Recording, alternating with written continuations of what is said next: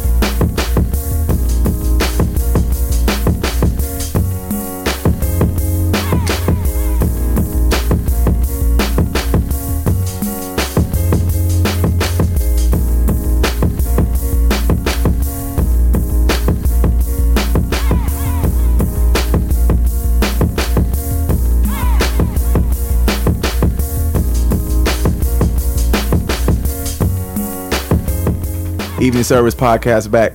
Yeah. It- It's the third Sunday. So you know what that is. It's your favorite holiday evening service. Uh, we, we took a sabbatical last month. We'll be back with some heat for you. Uh, per usual, you know, uh, we always do everything we can to, to bring some dynamic dialogue to you. And I think this this is not an exception. This this lovely month of October. Um, uh, shout out to you. Thank you for tuning in. Interconnected Networks, the world, World Wide Web. This is a third Sunday. That means it's evening service Sunday, and um, it's an opportunity for uh, young brothers and sisters to build on the positive, destroy the negative. It's Sunday night, but but um, we we ain't having church, but we definitely having fellowship. Well, And um, first of all, I just want to shout out um, our super engineer Kenneth one time. You know what I'm saying? hey, one time for the one time. Representing the STEM fields. You know, that engineering piece, that's Kenneth. So uh, we appreciate you, your dedication to the craft, you know, and helping us uh, sound crisp and clean um, as we do each month. And, um, you know, my name is Matt Simpson, the man of culture. Um, you can find me on all your favorite social media uh, platforms at Man of Culture.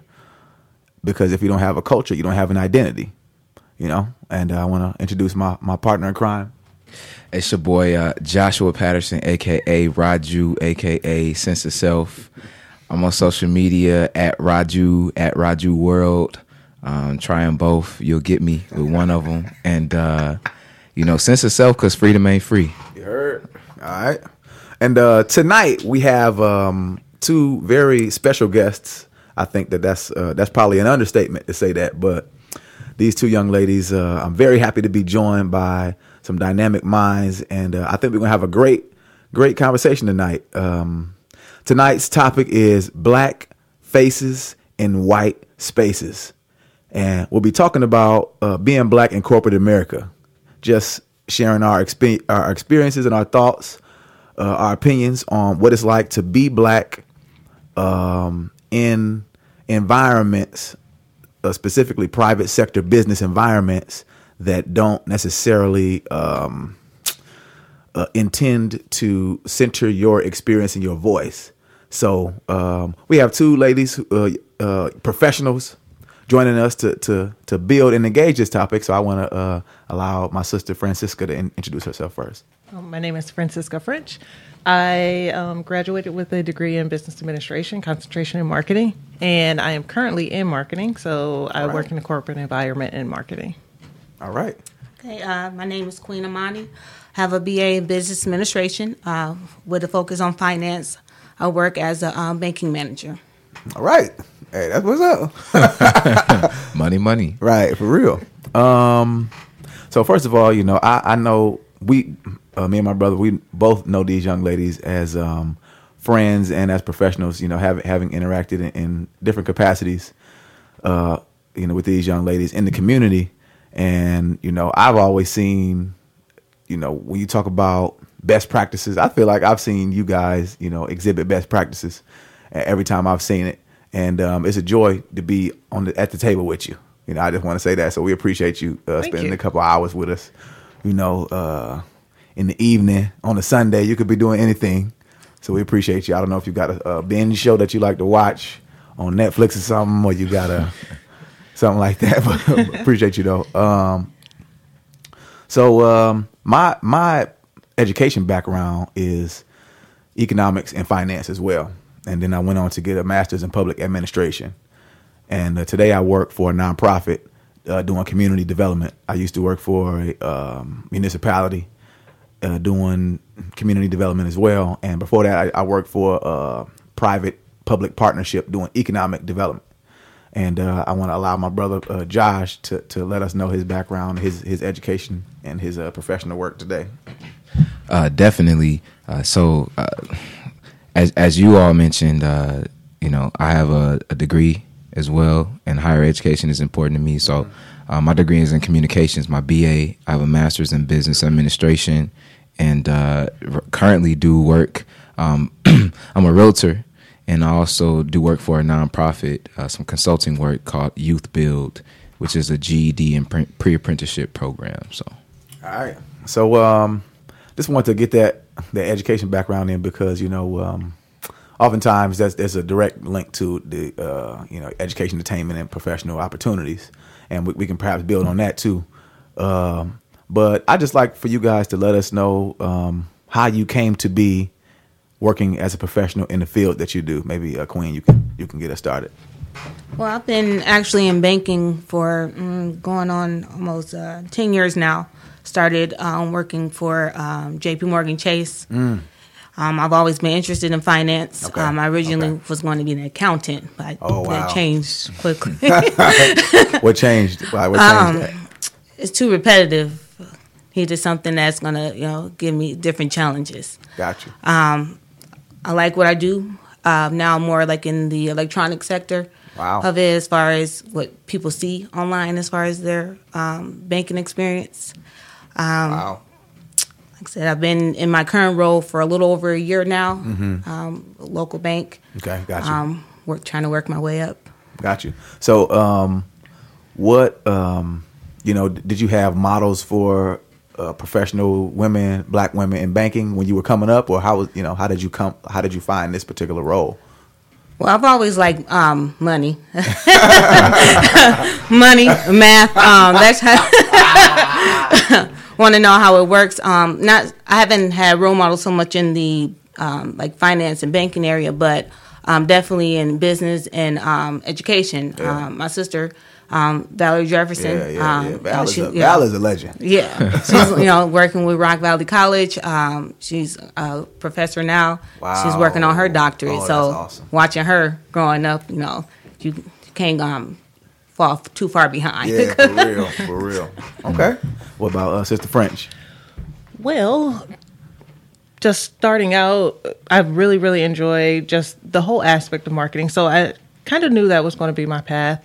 Um, just going to school, being in business. My actual plan was international business. And funny story is that uh, at my school, international business had the most amount of requirements. So three weeks before graduation, I said, you know what? I don't feel like going to school for an additional semester. So I just cut it to marketing. And, um, you know, been in marketing for a little bit now, and I love it because marketing is the most fun, in my opinion, aspect mm. of business. You get to be creative, you get to use your mind, you get to do analysis, which is what I'm doing right now, and it's really the heartbeat of how a business flows. Because if nobody knows about your business, nobody's going to buy into your business. So we're really the communication and like two sides of the coin. We're the communications part, but we're also the money making business part it. So. That's dope. You know, Bishop Bishop is a communications guy. No, yeah, no, I, love communication. I mean, it's, it's just so it's so applicable. It's so, it's, I mean, you know, it, it's it's constant and it's applicable, and uh, no matter what business you're in, I feel like you're in the, you're in the people business. So. So uh, I want to ask you guys this question because the, the show Evening Service, and first of all, we we do welcome all you guys listening out there to join in. You feel free to call in, feel free to text in. Uh, the phone number is 815-320-9005. Yes, bro. I'm First getting all you got nines. that right. I'm getting all nines. Hey, never would have made it. Progress. But uh, feel free to call in, text in. You know, we talking about being black in white spaces, and uh, right now we just kind of uh, sharing our background story. You know, how we got into the uh, corporate field, and um, I just like to. The whole show is really about centering the black perspective. You know, and not because this is it's, it's really very uh, not often we get an opportunity to share what it's like. You know, to to to see through our eyes. You know, and uh, and share some game if we can, and and and connect with people who maybe have shared those experiences with us. So I just like to know, um, you know, being young people, being professionals. I'm 30 years old. Um, I, I just like to know from you guys, uh, you know, in ha- having your first was was this job what you, you said you've been in banking for 10 years, but you started at a different company. You you've been in corporate America working for how long? Um, in corporate for a little while now. I don't tell years because then that tells my age. So let's keep it, Hey, let's keep it a little don't crack, vague. so- Black don't black, black don't crack. crack. So you good for at least a, you know a good more 40, 50 years before you get that first wrinkle. So I mean, what was your first uh, corporate experience like out of college, and, and what was that? Was there like a culture shock? Because you know we talk about company culture, corporate culture, and you know what was that like for you as a black woman uh, stepping into your first corporate experience out of college? Well, my first experience out of college was a little bit different. It was actually I was a auditor, but it was within the realm of social work, I would say. Wow. And I would say there were more it was more diverse in that field in social work than what I am and now and Really? then what I have been in the past few years. Um, you can count on one hand the nu- the number of African American people who Wow. were in the building. Not in my department, in the building. So- I second that. Was it a big? How big? Large was? How many employees? Like the social, the social field, social work field. How many? in that building, I would say there were at least uh, 75 to 100 people. But in, you know, the buildings that I've been in more more recently, there have been 150 people. So, okay, and it being a handful of black people. yeah. What about you, Queen? Um, pretty much the same experience. Like right, even now, I don't think it's been another person that looked like me in my department. Right, Um, right, right. let alone in management. Um, my first, you know, managers meeting, looking around, oh, just me, just me. Yeah.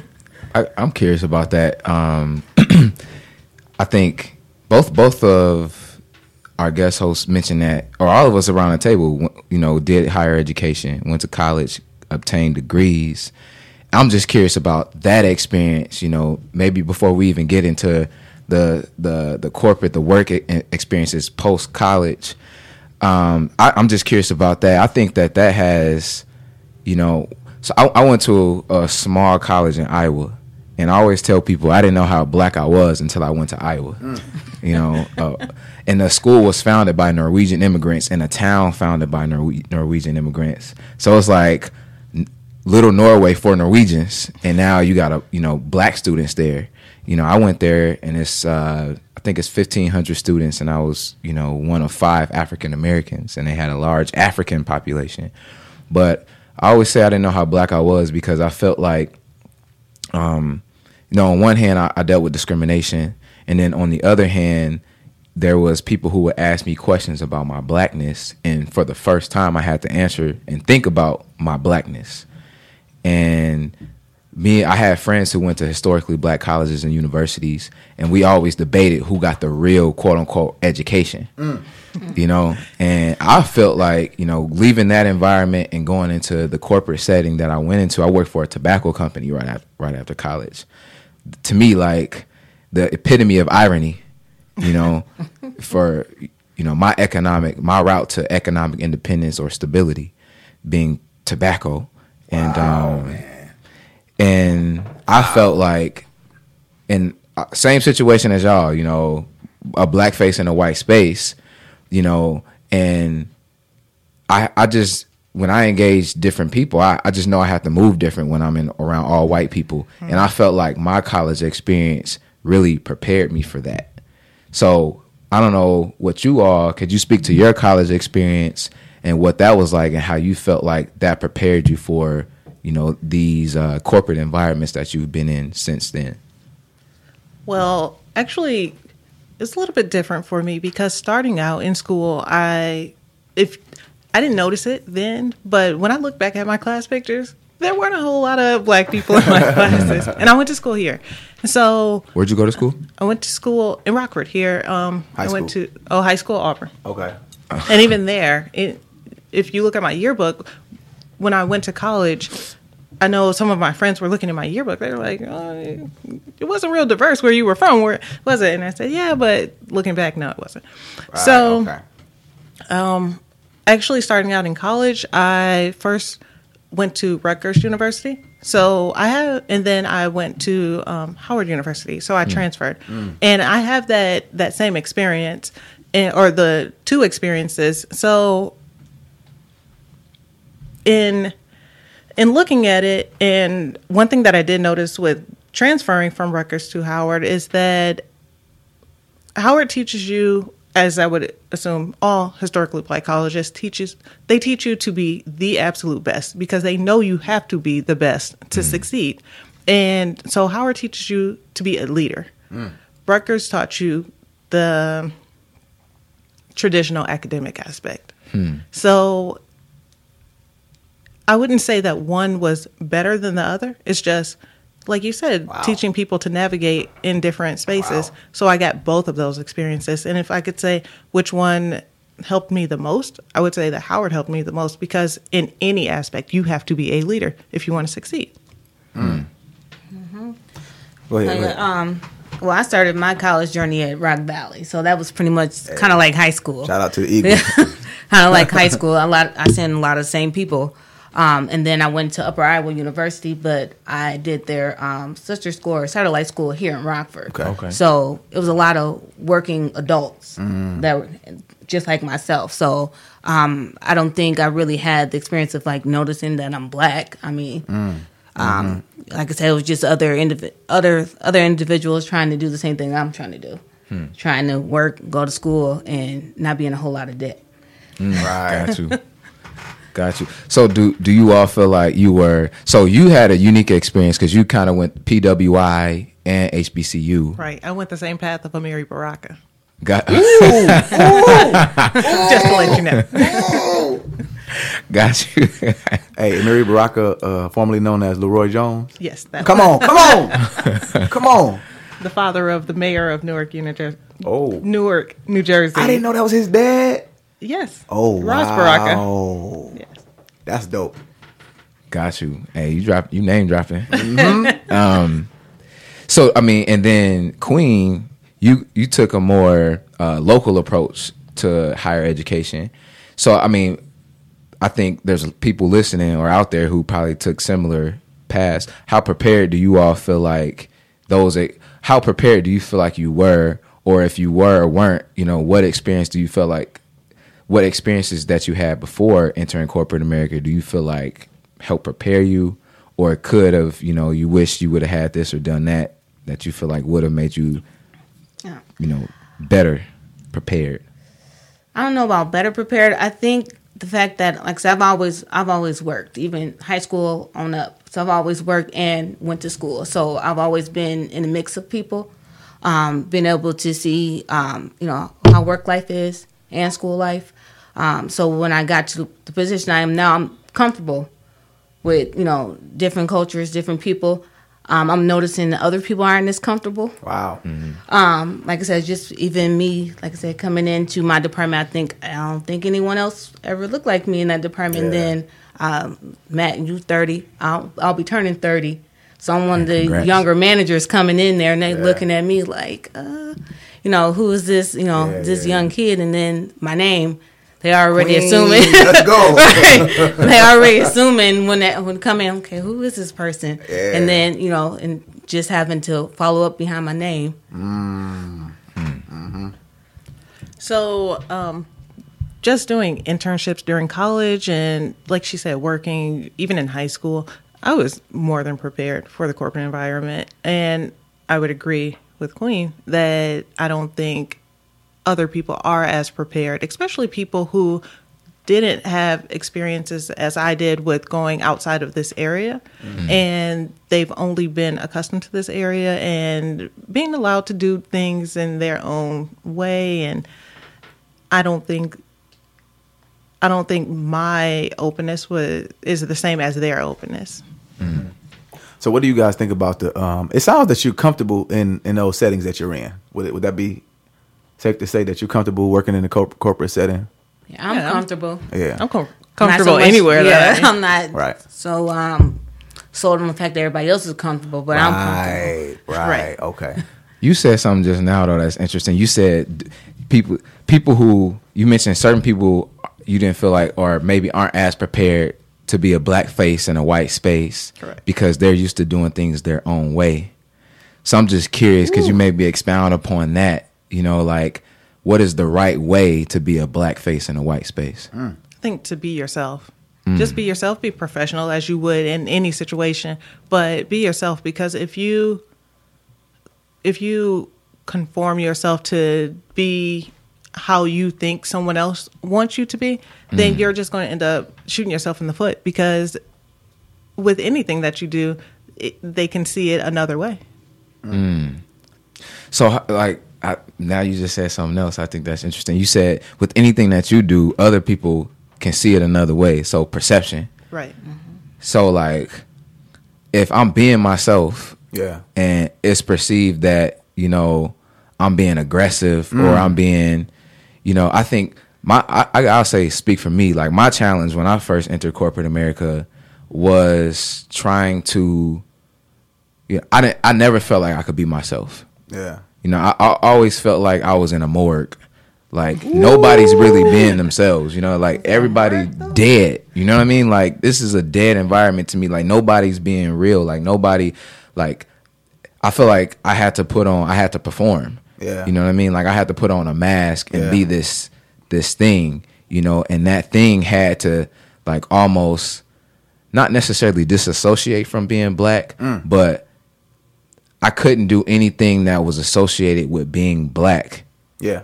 because I wanted to be seen as who I like Joshua, you know what I'm saying? Yeah, yeah, yeah. And immediately, like you said, like when they see my name, when they see your name Queen, it's like, okay, like, oh, this is probably a black person. Mm. And then when you get put into that box or that package, you know, it's like there's limits placed on you. Yes, sir. You know, like this person can't be and, and on top of that, then like you come around talking a certain way or looking a certain way or acting a certain way, you know, that's really just who you are.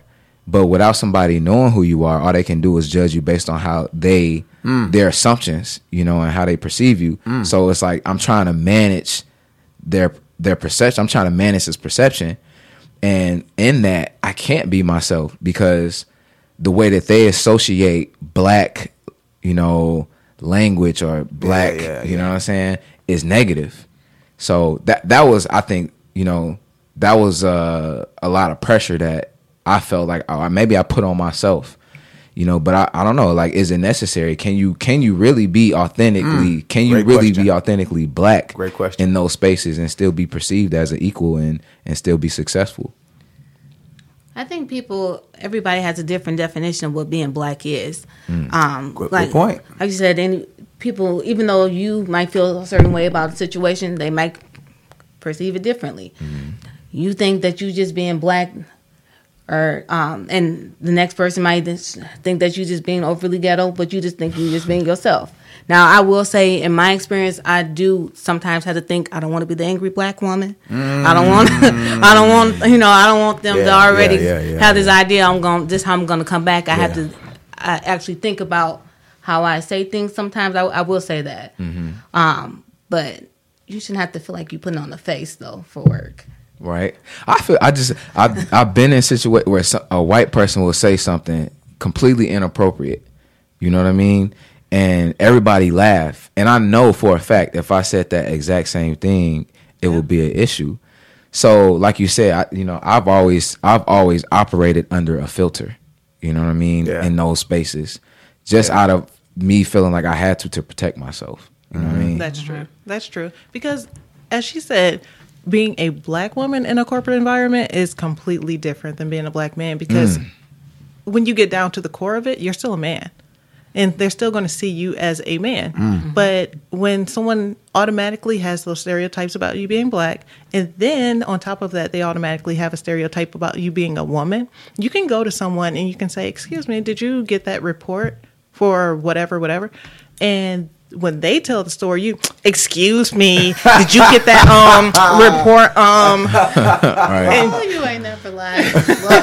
right, right. so it doesn't matter how you say it or anything like that. So why not be you?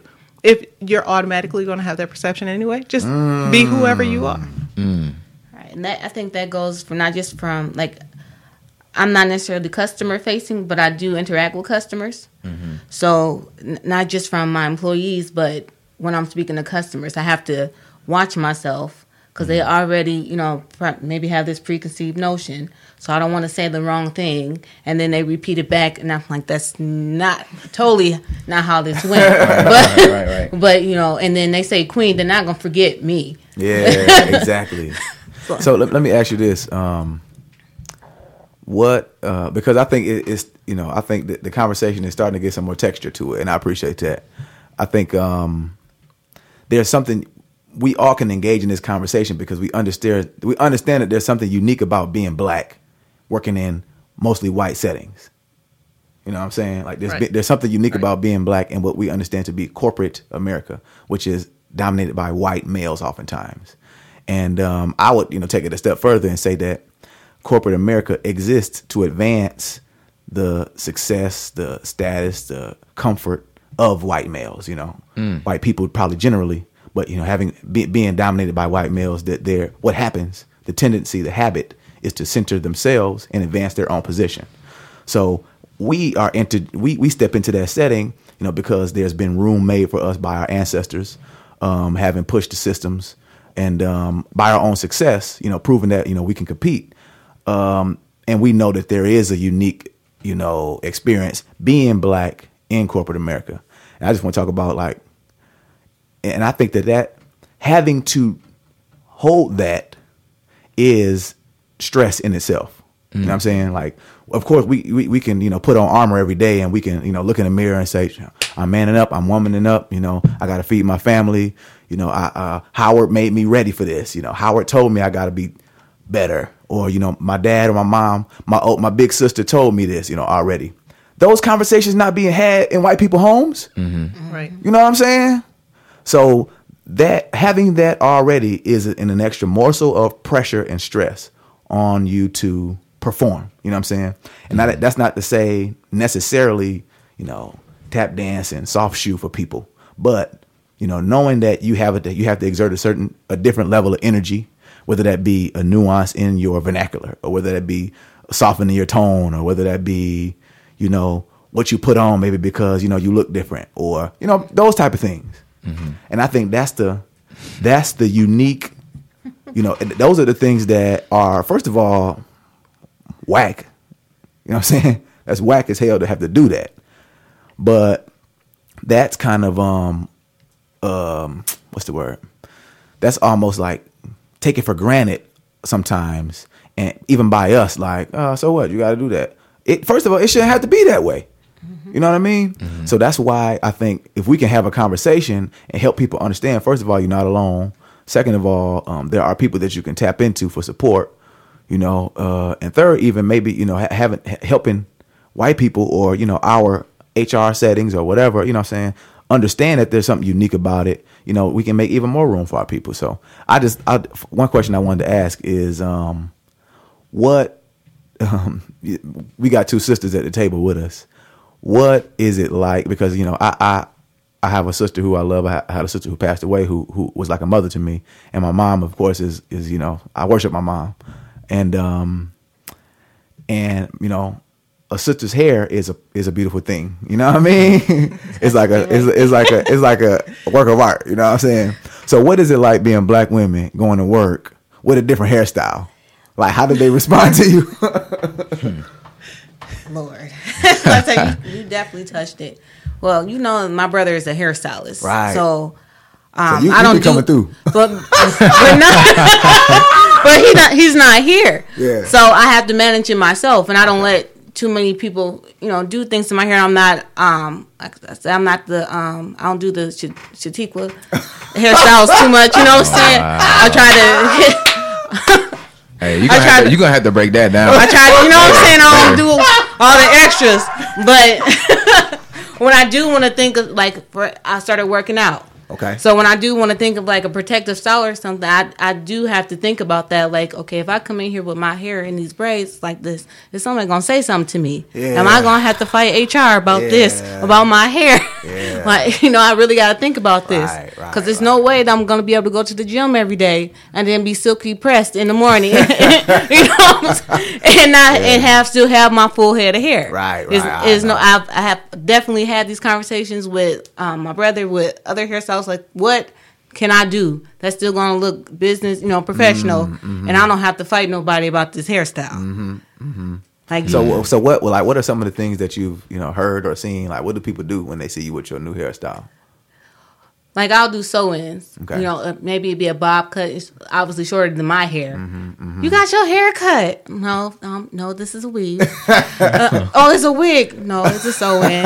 but what? So you sold it to your? You know, they ask Yeah. like different. Like I don't mind because some people just curious. don't know. Yeah, they just But then know. some people just just really just don't understand. I'm like, I'm just protecting my hair. I don't have to wash it every day. Yeah, yeah, yeah, yeah, No. yeah, yeah, yeah, yeah, yeah, yeah. They don't get it. Right. They don't get it. What about you, Francisca? Like, what, what, like hair, like hairstyle like you got now. Like, how would people? Um, I change it up often. Well, not often. I'm not every day, but I change it up whenever I want to. I wear mm-hmm. my hairstyles however I want to, mm-hmm, and mm-hmm. I don't think anyone has ever had a problem with it. If they have, they have never expressed it to me. Um, hey, they never came to me with it. So they have never you got something to me. say?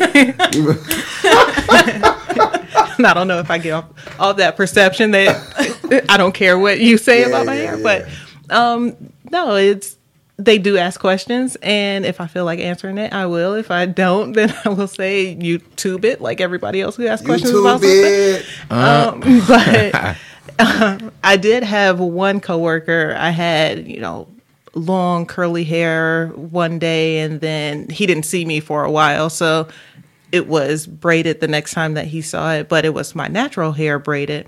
And he did ask. He said, "Oh, Francisca, you know, last time I saw you, you had those big curls. How do you get it from one way to the other?" I looked at him. Said, "Magic." Hey, black, black girl magic. Black there, girl. there was no more conversation about it or anything. Whoa. So I don't I don't think hair is as big of a deal as we make it out to be. We are mm. very conscious about how our hair looks Wow, to other a- people, that's an interesting but point.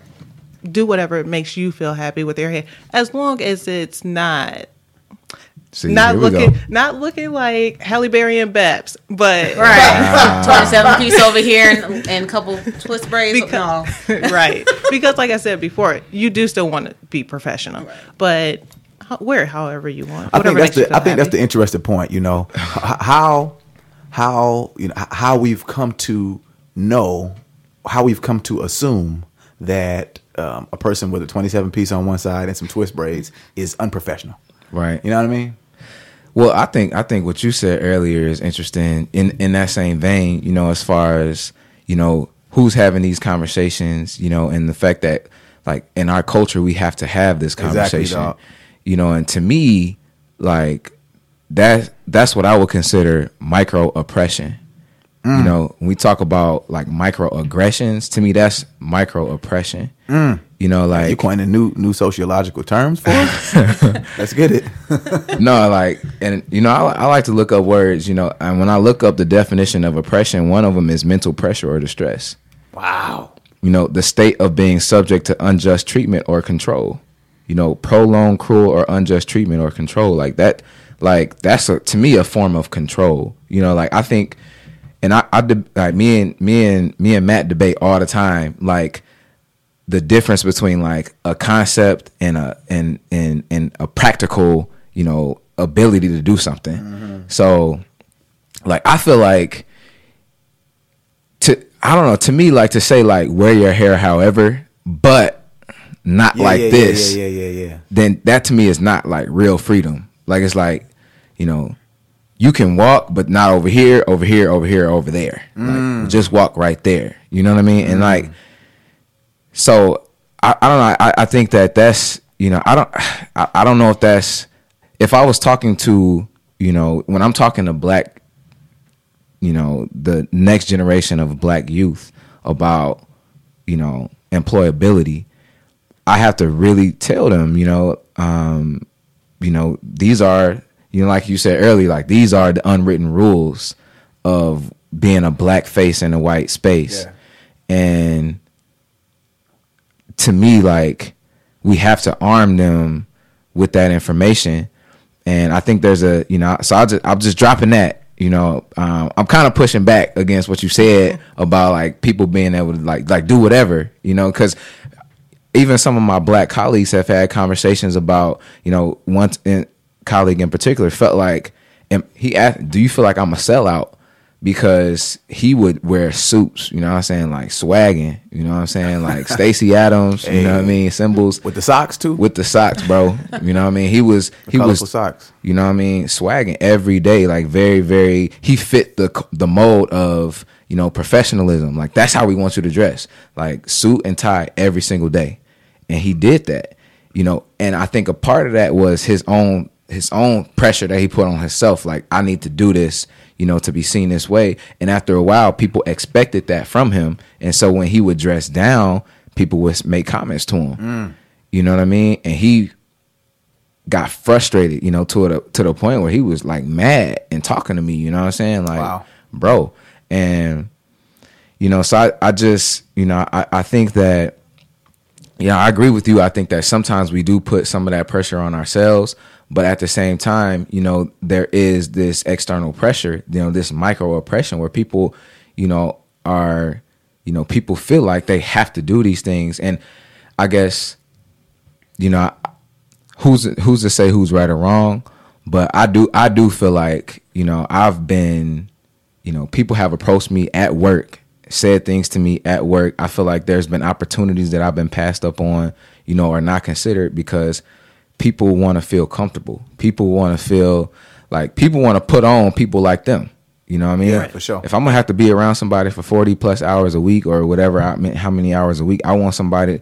I want to be comfortable. I'm not gonna intentionally put myself in a position to be uncomfortable. And unfortunately, the people making those decisions are people who don't look like us. They don't talk like us. Generally, Generally. you know, they don't come from our same communities. We generally don't listen to the same type of music. We generally don't, you know, dress the same. What we consider appropriation and what they consider. It's just culture. The culture is different. And so if you come into a culture that's different than yours and you want to be successful, you know, I don't know. I, I just don't- I I I couldn't tell my little brother or sister to just do whatever you want. So, with your coworker that dressed in suits every day, did he advance in the company because he wore those suits? See that I don't I don't know how to qualify that, you know. Um, but I think that I don't know. I don't know.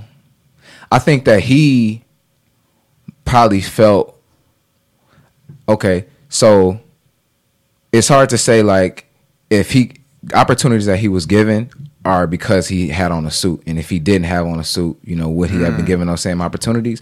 I don't know, but it's almost like with everything working against you, like don't work against yourself. I think that's more so how he That's what he's feels. thinking. And if mm-hmm. he didn't, like that could be a that could be a mark against me. So I'm gonna just not even toe that line because it could. You know what I mean? Right. And So- I think that pressure alone is micro oppression. Right. So he felt like he had to be perfect in order to advance. Put a little extra on it to every day. exist. Yeah. Probably. You know what I'm saying? I definitely feel like he felt external pressure to do certain things to level the playing field for himself. Right. Mm-hmm. You know, definitely that. I think yeah, I think it was rooted in that. I don't know, and I, I felt like I don't know. Have y'all felt like that? I mean, have you have you ever been in a, a a situation at work where you felt like discriminated against, or like you know certain opportunities weren't afforded to you, certain doors weren't open to you, like just because you were you know because you were black? I don't think I've not um not that I could see. Um, I don't think I've I've experienced anything like that as far as you know. I'm me. I do my job. You can't take that away from me. I absolutely feel that way. Actually, I was told that. I Oh. was told that I did not play the game. That those were the exact words that were used.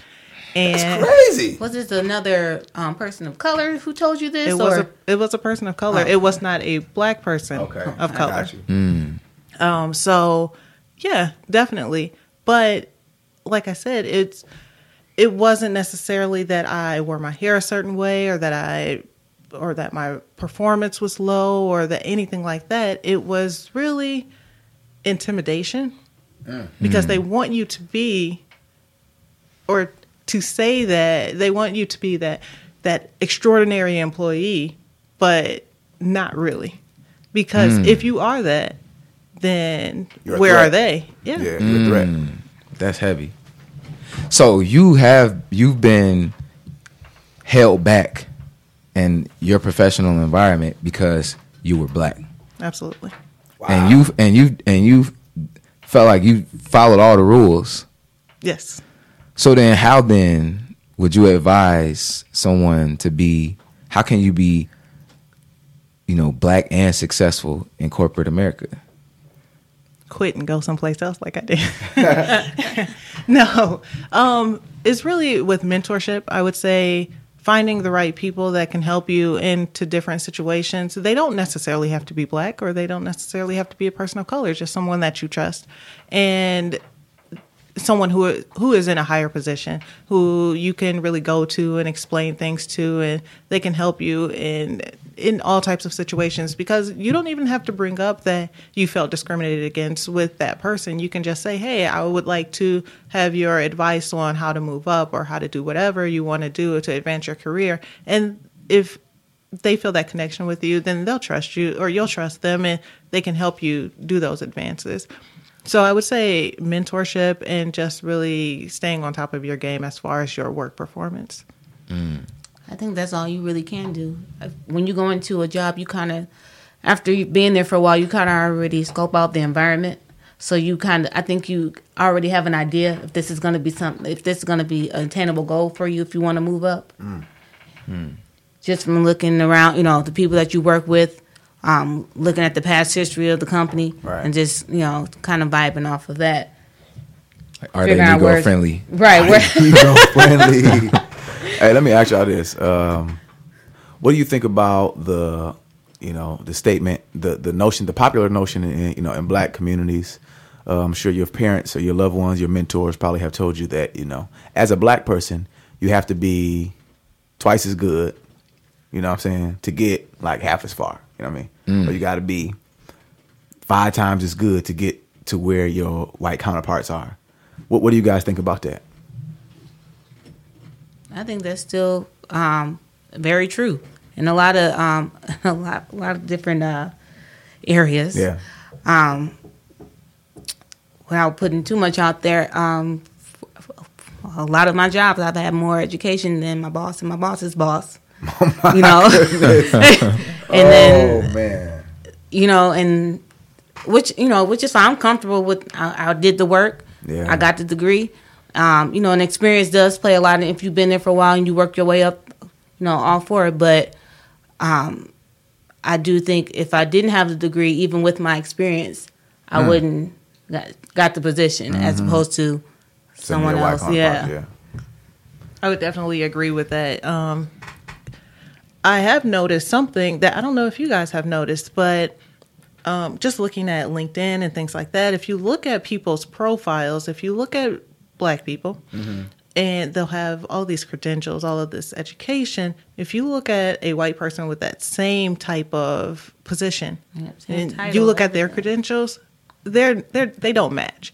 And one thing that I've noticed with um, not to toad on my friends, but a lot of um, or I have several friends right now who are pursuing their PhD, and I wonder, are you pursuing this so that you can move up in your in whatever field you're trying to do? Are you getting this PhD because you want to learn more? Because when you get a PhD, you finish all the school. Yeah. you're done with school. Yeah. So it's just and on the flip side of that, I don't have any white friends who have a PhD. And that's not to like say my white friends aren't worthy or whatever, but it's just why do I have Yeah. six, seven, eight friends of color who are currently pursuing a PhD and they're struggling with obtaining um, positions of you know higher status, and then I have these counterparts who don't feel like they have to do that. They're content, got the position that they want, comfortable in their in their finances, the family Yeah. life. Right. Uh, I definitely agree. Um, I have family members, cousins, MBAs. Like my brother just finished with his MBA. Yeah. Yeah. So you know, Hey, shout out King Vic. yeah. Now I'm pushing to get mine because now he beat me, so I got Sibling rivalry. so I got to um, move on up. But um, that's definitely the truth. Like I know a lot of my friends who do who have higher education, got the MBA, PhD, and on the other side, some This ain't people got don't it. even have associates. So I'm like, Man, come on. Man, so so do you think it's because they just don't need it like we do? Do you think that's the case? Like they can just slide? You know? Like you saying, like, do we think that their mental capacity, like, they're just smarter naturally, or No, that's that's definitely not what I'm saying. Okay. So I hope that wasn't interpreted that way. What I'm saying is, of course, I don't need to pursue higher education because I'm gonna get this job regardless. You know, like I'm gonna point and nod, and we're gonna look out for each other. Or you know, why would I need to pursue additional education when I'm gonna walk into this interview and tell this person that this is who I am, this is what I got, da da da. da. Like you know what? They don't need. Of course, they don't need to. Like it's theirs. Hmm. You know what I'm saying? Whereas we feel like we have to, you know, what I'm saying add, add some seasonings and butter and sugar to ours. I just say like if I may, like I, I think to answer that question for me, like I think it's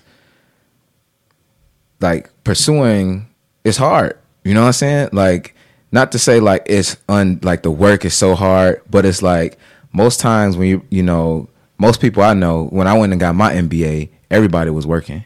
You know what I mean? Everybody was working full time. Most people, you know, I would say 90%, if not 85, you know, the majority of people were working full time jobs. A lot of people had kids. A lot of people had other responsibilities outside of just going to school. And even when I was in undergrad, what I noticed, like all my black friends, we worked throughout undergrad and a lot of Work jobs. Work jobs. I was a student athlete and worked. Mm. You know, where a lot of my white friends, all they had to focus on was school. And I had, you know, family issues and this, a Mm. Right. first generation student, you know what I'm saying? Right. Stuff going on. with my- People asking me for money at home, at the crib, calling me. I'm in college, Struggling. struggling, eating ramen noodles, working part time Mm. Hey, if you eat, if I eat, working part time and going to school, and you know, and, and I was a stu- and I was an athlete, and I got people in my family calling me asking me for money. Where you have my counterparts, you know, who, all all they ha- all they got their biggest worry is, you know, what I'm saying, who like- buying the bottle this weekend? exactly, you know, what I'm saying, who getting the bottle and and whatever else they consume Right. on the weekend, Oh. you know, what I'm saying. So, but that's cool, you know, but yeah, um. yeah, yeah, yeah. So it to me, like when we talk about, you know, I, I don't want to. I, I I I'll talk about equality. That's my question. You know, going forward, I, I would love y'all perspective on you know the reality of social equality um, and how feasible that is. But you know, as far as like feeling like you got to work harder, and why don't you know we feel like some of our counterparts go and pursue higher education? I mean that, you know, I mean like then to go get your master's, to go get your PhD, like if you don't need it, you know, if if if you already plugged, if your uncle already the CEO, yo your daddy the CEO, your daddy the attorney and got a network, so you know, if you don't need it, why would you go get it? I feel like black people feel like We need it. we need it. You know what I'm saying? Right. Like, yeah. And why do we feel like we need it? And why don't you know? I, I think that's a, that's a, that's a question too. And um, I don't know if we if we didn't have it, would we be you know afforded the same opportunities? And and that to me is like, you know, I, I think that is that a real like going back to the like the dress code thing and the hair thing and the other things like these are all things that you know are they real or are they just self-imposed things that we feel like we have to do to balance you know the the playing field? I, I'll say this: when I, I worked at a uh, organization um, right after I finished my right after I finished my masters, and uh, it was a great opportunity. you Which one, bro? Uh, I love love the work I was doing, and um, when I got in, you know, the the uh, guy who hired me, who was a great mentor to me, uh, taught me a lot. You know, what I'm saying, uh, gave me the autonomy to be creative and and you know make things happen that I felt like would allow the organization to be successful. He had an associate's degree. mm. You know, he, he was executive director. You know what I mean? So that's what, you know, and that really is more, that's almost more valuable in terms of education than my master's was. You know, that teaches you socially what opportunity looks like for a black man versus a white man, or for black people versus white people. You know what I'm saying? So how it helps me understand what type of posture I need to have. Really, not not even necessarily in terms of a corporate setting, but you know, really that I got that I got to go get what I want because the mm. game ain't fair. You know, and it, it ain't based off sympathy. I can I, I can go cry to somebody about this, but what's gonna happen? You know what I mean? So that helped me understand that, um, you know, like you said, experiences is dope. He had like 25 years of experience, you know, working in, in, in development. And, um, and, you know, I, I was probably 26 years old when I got the job, you know, so it's all good. so I have a question for that. Was your master's free? so, so did your job pay for your Um, No, they didn't. No, I didn't pay for it either, Or but did you have loans or anything like that? yeah, I did get a loan. I did get a loan. hmm So that's part of the gap also because when you have then those student loans that you need to pay back and he's already at the executive position so he's already making a lot more than you. He didn't have to spend that money Hell no. on getting a, a bachelor's or Right. a master's. He has an associate's which a lot of times is a whole lot cheaper than the Yes. however much many dollars that you spend on yours. He was able to say he at least went to school. Right. Right. So he's already advancing in that way because he's starting out Come on. Come on. I don't want to say. no, that's true. So that's the you know, and that's the thing to me. I think um I don't think there's nothing wrong with having a job. You know, like um I don't think there's anything wrong with having a job because I got one right now. And um you know, my father used to always tell me this, you know, you go to school, you get a skill set, and then you enter the job market and a company you negotiate a salary for a company to compensate you for that skill set that you bring into the to the organization. You know what I mean? But he said um, you need to make sure you got at least two hustles. at least two You know what I mean? And as I get older, I'm I'm learning the value of that hustle versus that job. You know what I'm saying?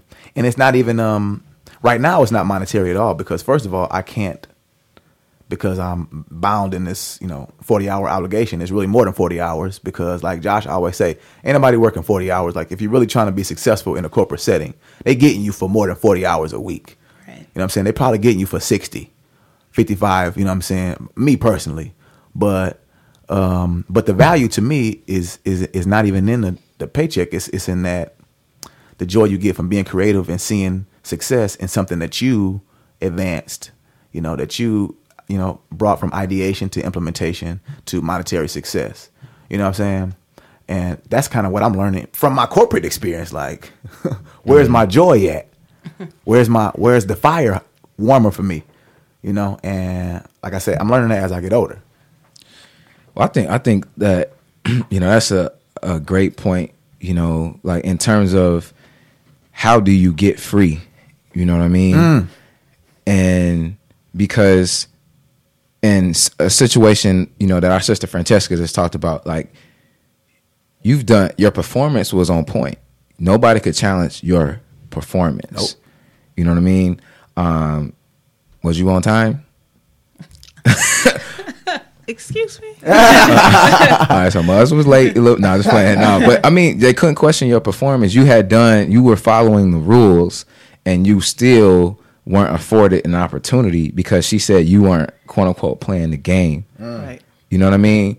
So like that's that's my thing. Like we got to change the game. You know what I mean? Because if we trying to play that corporate game, it- to me it's it's almost like a, a donkey with a carrot in front of him, you know, with, with a, a a carrot tied to a stick. Yeah. You know what I'm saying? Like Like you constantly you- going to chase it. you Yeah. constantly chasing this thing that you know like is it really is it truly obtainable? You know what i mean? Like like you said and i would i would argue i've been reading garveyism you know what i mean? But you know garvey talk in the book i guess garvey's wife talks a lot about you know the i guess the um like it's not realistic like social equality is is not a realistic uh, future for America, for Black people in America specifically. And the the argument is a point that you kind of made earlier. If you are, if you get that that promotion, if you get that hundred thousand dollar job, you know, um, then somebody white ain't getting it. That means that, and everything that comes along with that, you know, that economic stability, you know, and your ability to do things with your money. Um, so, in in a in a, a society where there's there's social and racial equality, that means that uh, me being black, you know, has absolutely nothing to do but with with opportunities. But in a world in a society that is, uh, I would say, built the foundation of the society is built on racial differentiation, you know, and that would mean that white people would have to give up that privilege you know because that is the that really sets the tone. You know these opportunities that we're talking about set the tone for that privilege you know and their ability to um, to move and do the things that they want to do. Because everything that we do is controlled by economics. You wake up every day and go to the not you personally but people wake up every day and go to jobs or do activities that help them generate income. Their livelihood is depending on that. And so it's one thing to say, yeah, we're an equal opportunity employer. We give everybody opportunities. But yeah, as soon as you get that hundred thousand dollar job, everybody making seventy, and the white people that got to report to you, that's a problem. Mm. So it's like, what are you know, in terms of playing the game and trying to get these opportunities and fighting for these opportunities, going back to school for these opportunities. on.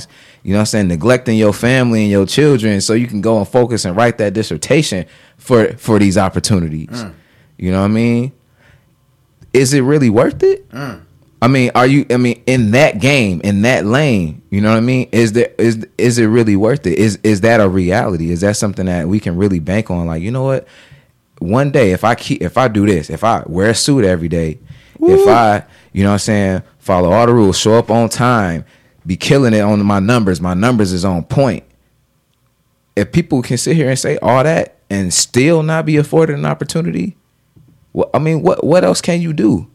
But you know what I mean, like, but change the game. And I, I, I guess from a Garvey perspective, you know, it was all about we have to have our own everything. We have to have our own nation. We have to have our own politics. And his perspective was people get respect through success, mm. through achievement and progress. And black people always got their hand out asking a white person for something mm. In this conversation in corporate America, dominated by white men, we always asking, man, can I get a job? Dang, man, you know. Then I, uh, yeah, I, I guess I'll give you a job. Well, can I get a promotion? Can I get more money? Can I get a day off? Can I get a? Always asking, and is there any respect in somebody that's always begging for something? You always begging. We always begging. And I don't I don't know. I mean, is there a realistic future of equality in a situation where we're always asking? That's my question. I don't think um, I can answer that question right now, but for something to take away that beggar mentality. I think it's important that when one person's rising, one when one person rise, they should bring up other people with them. And I think that's something that we have to we often tiptoe around is that when when a person of color rise, they feel like okay, I can't hire too many black people because then I'll be seen as this way. So You've already reached a quota with you. Man, I got a homie. I got a homie who work at a, a restaurant in the kitchen, and um, he was telling me, "Yeah, man, they got me in here as the chef, man. You know what I'm saying? And, and and these other brothers in here mad at me. I'm like, are they mad at you? You know, like, yeah, man, because you know, like, I don't know if I want no other brothers in here working with me. Wow. I'm like, I'm like, you joking, right? He was like, nah, man, it's sweet for me. I'm, I'm, I'm the only one in the kitchen right now, so it's sweet for me. I'm like, but it should be the other way, right? Like, you should want more brothers in there with you. He be like, not for real, and laughs it off. I'm like, you know, I'm gonna holler at you later, man. But that, I feel like you know, like that that that conditioning. You know what I'm saying? Like mugs, we've been breeded like that. You know what I mean? Like why would he? You know what I'm saying? Why would he want to be the only one in the in a better situation? Maybe I don't know what it is. I don't know if you make more money in the kitchen, it's less laborious. I mean, it's less te- you know um, tedious. You know what I mean? But for whatever reason, he's happy that be in the he's kitchen. to be in the kitchen. But you don't want no other black people, no other black people in the kitchen, no other No, brothers in the kitchen, sisters in the kitchen. Like, and I, I've seen that in corporate America. We go to a, a section meeting or re, a, a meeting where there's a lot of employees there, you know, and black people don't want to sit at the same table. Like, we can't all sit at this. It's five of us in here out of 500 people in here, and we can't sit at. You look Can't around. congregate together. they sitting at the same table. Everybody, all the other tables. They sitting at the same table. We got we got to spread out so it's not a gang. Basically, Right. Hey, have you, I mean, uh, I was reading this thing online. and It was talking about how like you work in corporate America if you get asked questions like this, and it was like if you've ever, you know, been uh, seen talking with uh, one or more of your black coworkers, and later you get asked a question. So, what was that meeting about? wow. That's crazy, ain't it? But no, I, I you know, I, I think it's you know, so the the differences between you know like advocating and activism. You know what I mean? Like in terms of like a good concept and something that's actually feasible and practical and prac you know something that you can actually practice. You know, and that's where I get lost in the conversation about social equality. You know, I think a lot of times, you know, like people advocate for these, you know, equality in different ways, you know, but, you know, how do you actually win that? You know what I mean? Like that's the how, you know, that's like there's a what and then there's a how. And I get lost, you know, in these social equality conversations, you know, when the how is left out, you know? So it's like, how do we actually win, you know, equality in these, you know, white spaces? You know, because clearly the education that we fighting for and that we paying for and that we grinding for is not it. It's not getting us there. You know, the suit every day, mm. the the haircut, you know what I'm saying, every day. Mm. I ain't gonna grow my I'm gonna cut my locks. I'm I ain't gonna it's not it's not getting us there. You know what I mean? Or maybe we getting there and that's a real real it's a real slow leak, I guess. You know what I mean? But we not satisfied, you know? So I, I'm gonna ask y'all because I'm kind of lost, you know what I'm saying, in in terms of how do we really, you know, be have a black face in a white space and still have real realistic practical equality. We need to hear from That's the I guests. that's We a- need to hear from the guests. that's a hard subject to even tackle. But we need that though. I mean, and like we mentioned before, um, generally you, you want to bring like-minded individuals yourself. Um, I, I will say sometimes it's hard to find like-minded individuals who want the same things that you want or want to work just as hard as you do. Um, it's one thing to bring someone up, but you got to bring somebody up that's worth bringing up. Ooh. Like you, people always want you to a referral or, but sometimes you got to watch you like who you. I don't totally agree with. you. Yeah, right. So maybe I don't know if that's what your friend was was thinking about Right, bringing perhaps. other brothers in the kitchen. You might mess it up for me. I'm in here. I'm good. Now you come in here acting a fool, and I gotta watch you. Perhaps. I mean, I've had people, you know, say those type of things. I mean, it, like I said, it's just sometimes it's hard finding people that got the same goals and want to do the same things you, who just don't want a handout. Mm. Like I worked hard, I you know got the grades, did the work. If if I'm putting my name on it, That's a great you- point. Right, you got to come in here and represent. That that's true. But like Josh was saying earlier, okay, we have to we have to be the best in order to even get a recommendation from someone who looks like us. But do you think that's that's the same? You have you've had coworkers who have been recommended by other coworkers who come in and they don't do the And real questionable, yeah. yeah, and that's beyond questionable. It's like, okay, you don't have the qualifications and you're not acting right while you're here. So why are you here? But So- the feedback that they get for that individual that they brought in may not be the same that we're gonna get if if we bring someone that's Yeah. like that. It's just like it's like it's like the the um the lone wolf shooter mm. or the one bad apple police officer versus Right. the you know we all thugs and we all mm-hmm. baby mamas and we all you know what I'm saying it's kind of like that. So when you so if if one person gets referred in that's a sub powerful performer, oh that's just a you know what I mean one off situation. Oh he's maybe he's having a bad week, having having a bad day versus us. You know, oh, you see, we let one in. Mm-hmm. Like no more. You know what I'm saying? No more referrals from Queen. Okay. Yeah, and that's part of the equality piece too. We're not we're not even treated equally in that aspect. That's real. Bishop, was that answering your question? I, I mean, I guess it's uh, not a question we could probably answer tonight. You know what I mean? But I, I definitely think, you know, with everybody sitting around a table with the education, you know what I mean? We are educated black people who are leaders, you know, and the fight for social economics, you know, and that and that status, you know, having an education, you know, you know, you say this all the time, that makes us middle class. You know, because we have even access to certain opportunities that certain people Gives us have. privilege. Right. So if we not gonna solve the problem, you know what I'm saying? Yeah. Who is? Yeah. You know? We're not even interested in, you know, engaging the problem.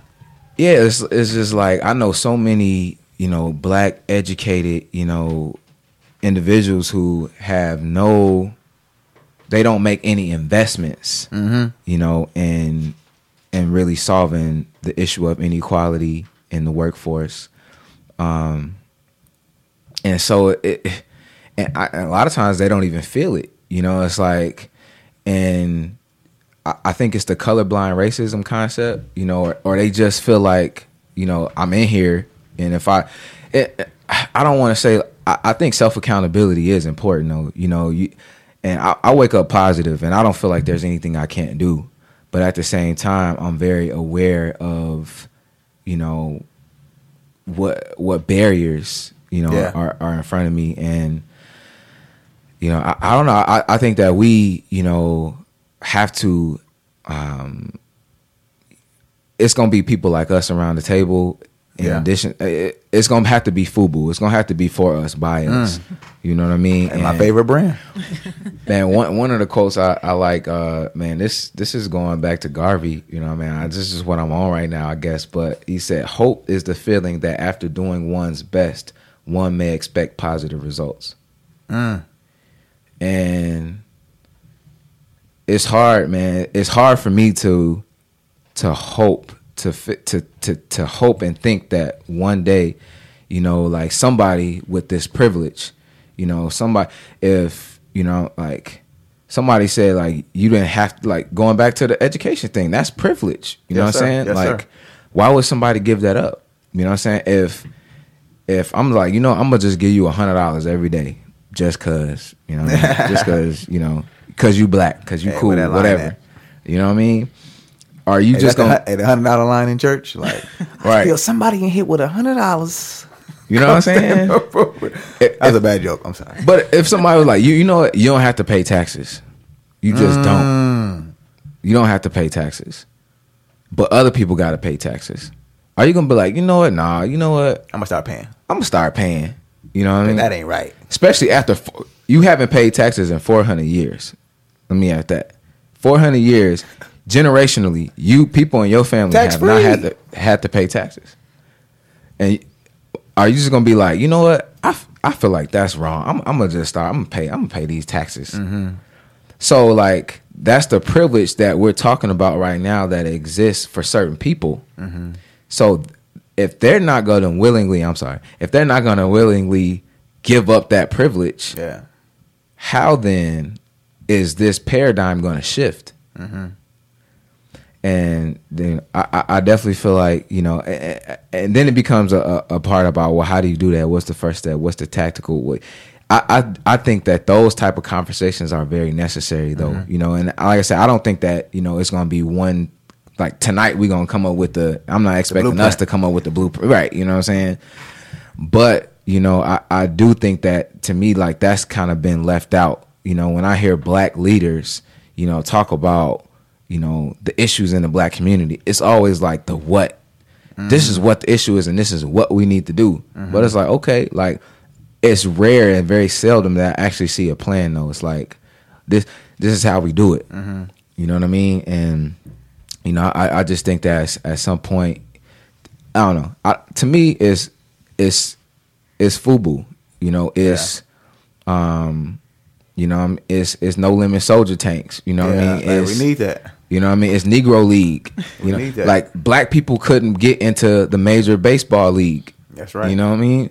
Like Major League Baseball would not let black people in. So my man, what's your man's name? Rube Foster, Rube Foster said, "I'm a I'm a change the game," legendary ancestor. and I I I, I just can't. I, hey, but that's Foster worked with a Jew from Pittsburgh to start the league. But we don't want to talk about that. I mean, we, I mean, all the HBCUs. You know what I'm saying? Amen. Amen. And It- government land. But I, I definitely think that we have to start shifting our, our mentality to ownership and, and, and instead of fighting for something that seems few, you know, uh, that that may never happen. Fighting for something that may never happen. I think, um, you know, in, in, regards to corporate America, you know, being black in corporate America, I think that that's one of the, you know, I think that you have institutions that change. People interact with institutions, and their lives are changed. And those institutions uh, have, you know, through their collective people, through their collective, uh, you know, capital resources, money, through their uh, leverage, they change the landscape of the environment that they exist in. So, um, one institution is a school, like a, a college.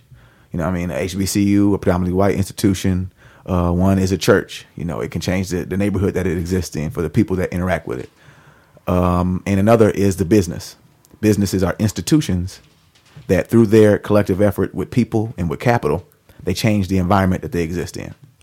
So, um, uh, in, in regards to being black in corporate America, you know, people interact with the institution, and the institution changes the environment. Uh, that means that people sh- shape the institution. That's what that means, and I think um, corporate America is kind of perceived as a white thing, um, but you know, me and my brother we start we we were partners in a company called 815 Capital, which is a uh, limited liability corporation, Eh, which is a black corporation. So we're part of corporate America in that way. You know what I'm saying? So I think an important thing for us to do is not relinquish our grasp on corporate America as black people. Hmm. You know, not step away from the the institution of corporation. You know what I'm saying? I personally think that's one of the hows. Hmm. I think that um uh, so so that's one that's one way to engage in solutions. Uh, we've created a business where we um, you know we got a strategy and it's fun. I enjoy it. I have a lot of fun doing that. But um, I also have a lot of fun doing the work I do as a, a professional.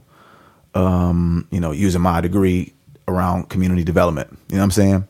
And I um, when you talk about hope, um, the quote, um, doing something and, and uh, being hopeful to have positive results and outcomes uh, I think that black people need to be, you know, need to believe believe in themselves, and that this is a whole nother. This could be a conversation for a whole nother episode. You know, self. You know what I mean? As a black person, what is that? Uh, for for me, I, I know I'm I'm a lot closer to self than I was five years ago, two years ago, you know, ten years ago, and that gives me confidence. So that that confidence allows me to engage and interact with people um, that I probably never would have five or ten years ago. And those engagements, uh, you know, have allowed me to, you know, implement programs, strategies that affect people that I care about. You know what I mean? And and it starts with uh, a belief and a confidence in yourself. So when when you're in that white setting, when you're in that you know managers meeting, you know what I mean. Uh, when you're in that room when people making those inappropriate jokes, you know, like you are the light. You know what I'm saying that you have to be. Um, and as as uncomfortable as it is, when you're that light, you're leveraging power to change outcomes. Um, in, in in in an environment that's not always comfortable, but when you're powerful, you you you you fight through discomfort to have to affect change. You know what I mean?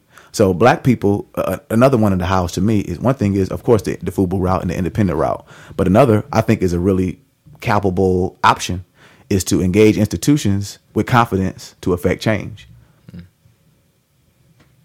I agree with that. And one thing that we have to be we have to recognize is that as you said earlier, Josh, that would you give up certain privileges that you have to allow a black face into a white space or however it is. But you have to you have to realize if you only if you are white in a white space and you only see things one way and you don't have those other cultures there to to help you. Yeah those perspectives your problem solving skills are very limited. Mm. And so to allow all of these different people with all of these different types of ideas not only help you but it helps the company it helps us flourish it helps the environment around you. So that's one thing that we do provide to any type of space that we're in Yeah. and you can't say they're only helping us because we're definitely helping them too No, I, I agree with that, and I think that's been, you know, when we talk about um, progress, you know, black progress.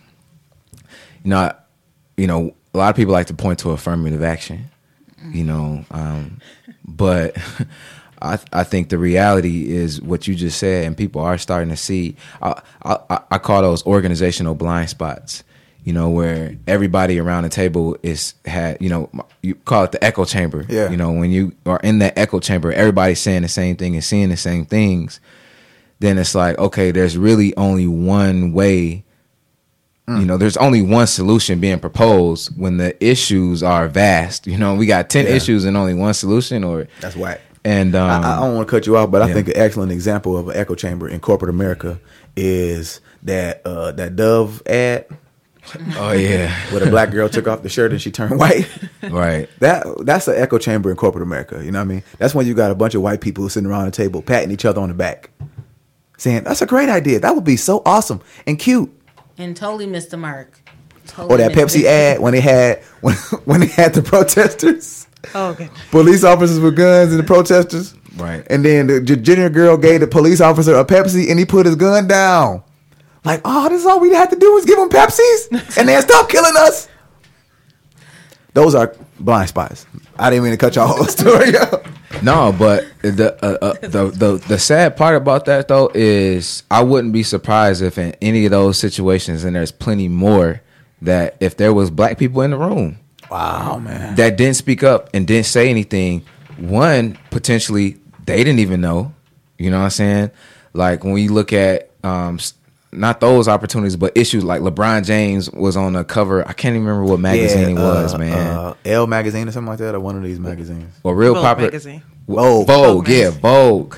You know what I'm saying? With that other white athlete, you know what I mean? And that same image was uh, King Kong. Yeah, King Kong, right. You know, I, there's probably black people in the room then. You know what I'm saying? And But he signed off on it. even he signed off on Yeah, it. You know what I'm saying? Yeah, ignorance is bliss. It's black people in them commercials that you're talking about. Hey, it was getting a check.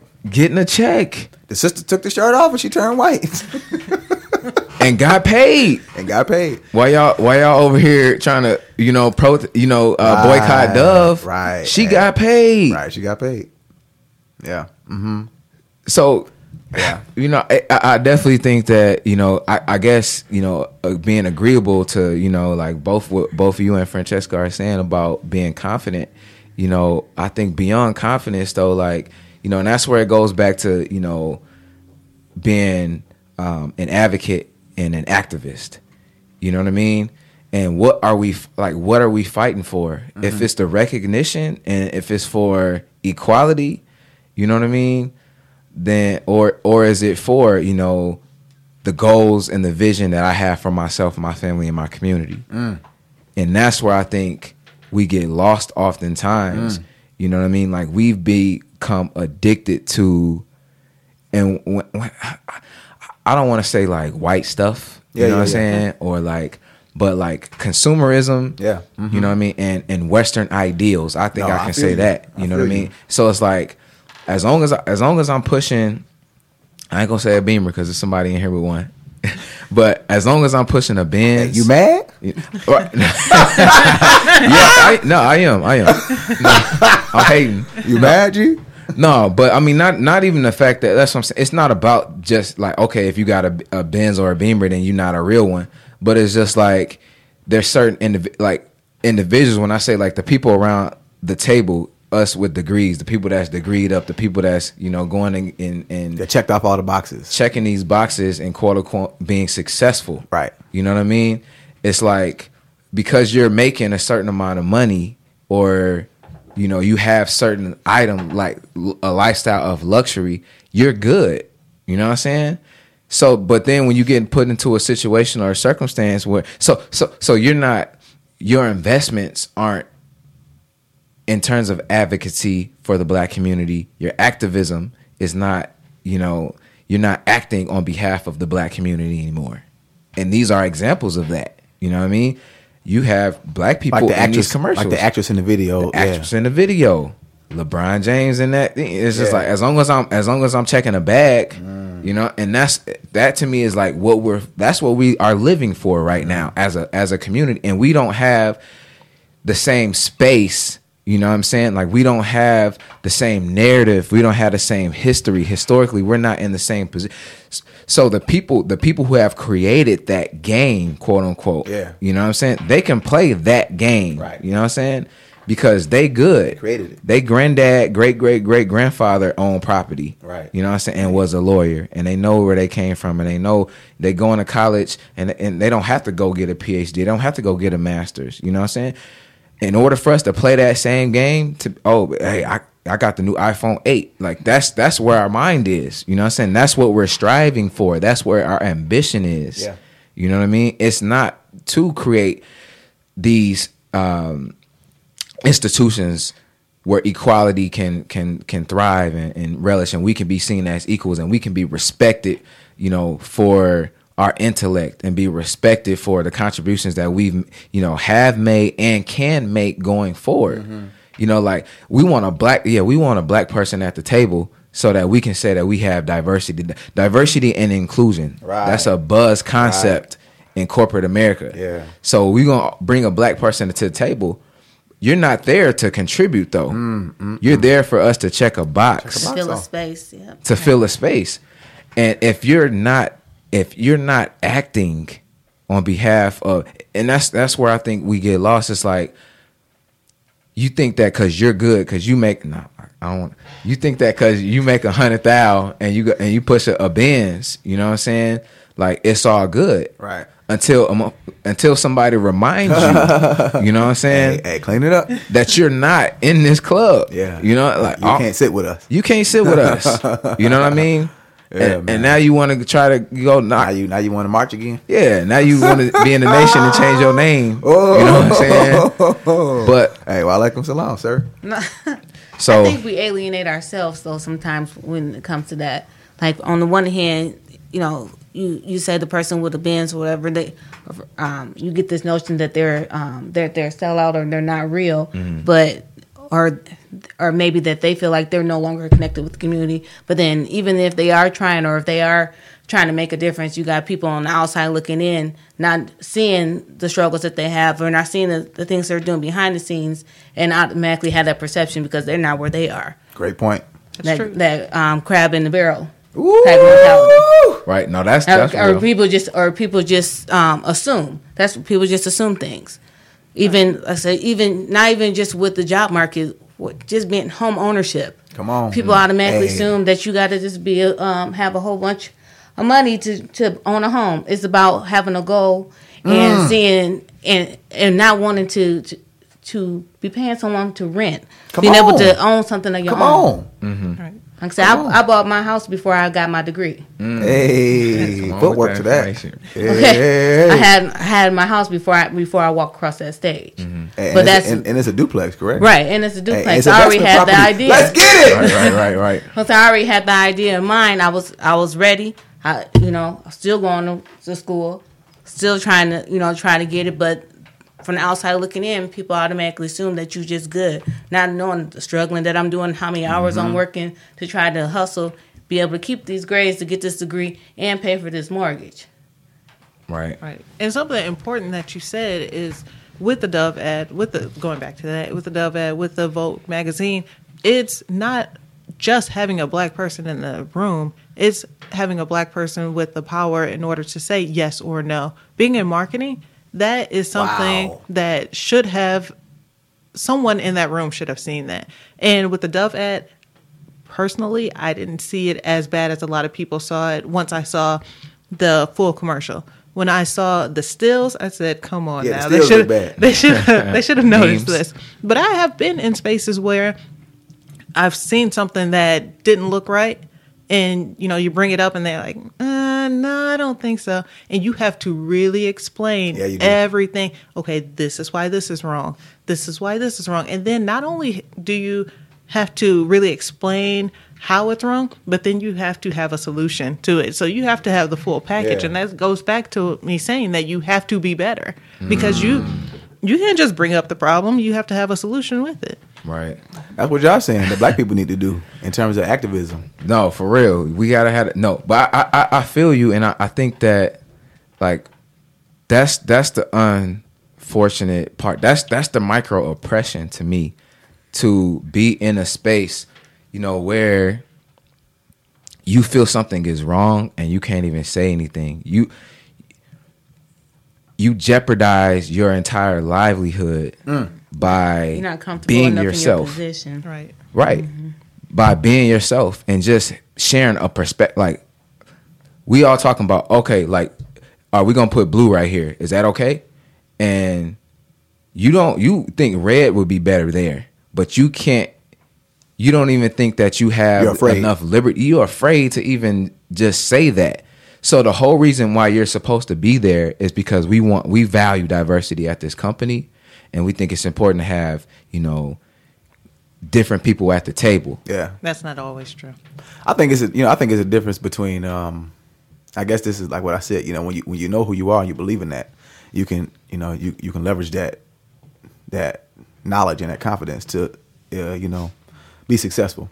I think there's a difference between we have you at this company because we value diversity and we have you at this company because you have a skill set that will allow us to be successful. You know what I mean? So I think that that's a there's a difference between those two things. You know what I mean? definitely Right. and and and I think like that's that's the that's the game changing aspect of it. You know what I mean? Like how how people perceive you. You know what I'm mm. saying? Like when like when you talk about respect, mm-hmm. you know, like you mm-hmm. taught me this. You know what I'm saying? Like what like what is respect? You know, like when you can acknowledge somebody's value or the value in something. Yeah. You know what I mean? You treat it differently. Yes, sir. You treat it with respect Yes, sir. to me it's like you know like if i gave you uh, if you got a brand new car you know what i'm saying whatever your dream car is you know like you're gonna probably like wash that mug every day you know you're gonna you know vacuum it out you know what i'm saying you gonna because you see so much value in Yes, that sir. it's so valuable to you you know what i mean and that's where i think the gap is Mm. right now you know what i mean like with, when we talk about social equality Yeah. you know, and and and being in an, an environment, a black face in a white space where you, where there's true equality, where you are really respected for what you bring to the table. Right. You know what I mean? Like, how do we get there? Um, that, I Mm-hmm. think that's the that's a big challenge. I think we got to squeeze the circle. You know what I'm saying? I think you. I think you know. There's no start and end point at a circle, so you can't start and end in one place. You have to squeeze it from all sides. That's what I think. And I think uh, you know, in some instances, people are more excited to engage at the corporate level. Some people are more excited to engage in entrepreneurship. Some people are more excited to engage in um, you know the public sector. And I think uh, I know that black people are very talented. You know, I've been I've been all over the world, and every in every country I've ever been to, I've seen black people performing uh, at a very high level at all social st- strata. You know what I mean? Like I've seen brothers rapping on a train in Colombia. Mm-hmm. The best performance I've ever seen in my life. You know what I mean? and I broke my pocket to you know help these brothers you know get get where they want to go. And then I met a guy at a college. You know what I'm saying? At a college in Tanzania. You know, as a black man. You know, um, who who was a young brother leading the department of public administration. You know, that, that's what we do wherever we are. Mm. So I, I, believe in our ability to succeed uh, at, at, all at all levels necessary to make a change. I think the um, I think a big uh, challenge is that you know we deal with stress and tension and um, pressure from from areas that other communities people don't have to deal with it. You know what I'm saying? And that's like you said, um, uh, internally and externally. You know what I'm saying? We got pressure internally and externally, and then we we we have you know we're dealing with these psychological traumas that we inherited from our ancestors, and that we're we're being imposed with today. Um, and then we kind of second guessing like, are we making the right steps? Like, am I representing at a high enough level? Like, are they going to think I'm a sellout? Are we, do I have to wear a suit every day? Do I have to, you know I'm saying, wear afro and support cap? Do I have to, you know I'm saying? Do I have to make a status about this so people know that I'm talking, you know what I'm saying? Yeah. So that that's a whole nother level of, you know, traumatic experience that black people deal with every single day. I think that so I think that should be acknowledged. Now that's not an excuse, that's an explanation. You know what I'm saying? I think that um, this is just my opinion, you know, little old Matt Daddy. We need to I think we need to do all we can to learn who we are. You know what mm-hmm. I'm saying? That's helped me a lot, and and, um, and it's not even like it's a journey. Hmm. You know, it's not a destination; it's a process. Like you have to fall in love with the process of learning who you are every single day.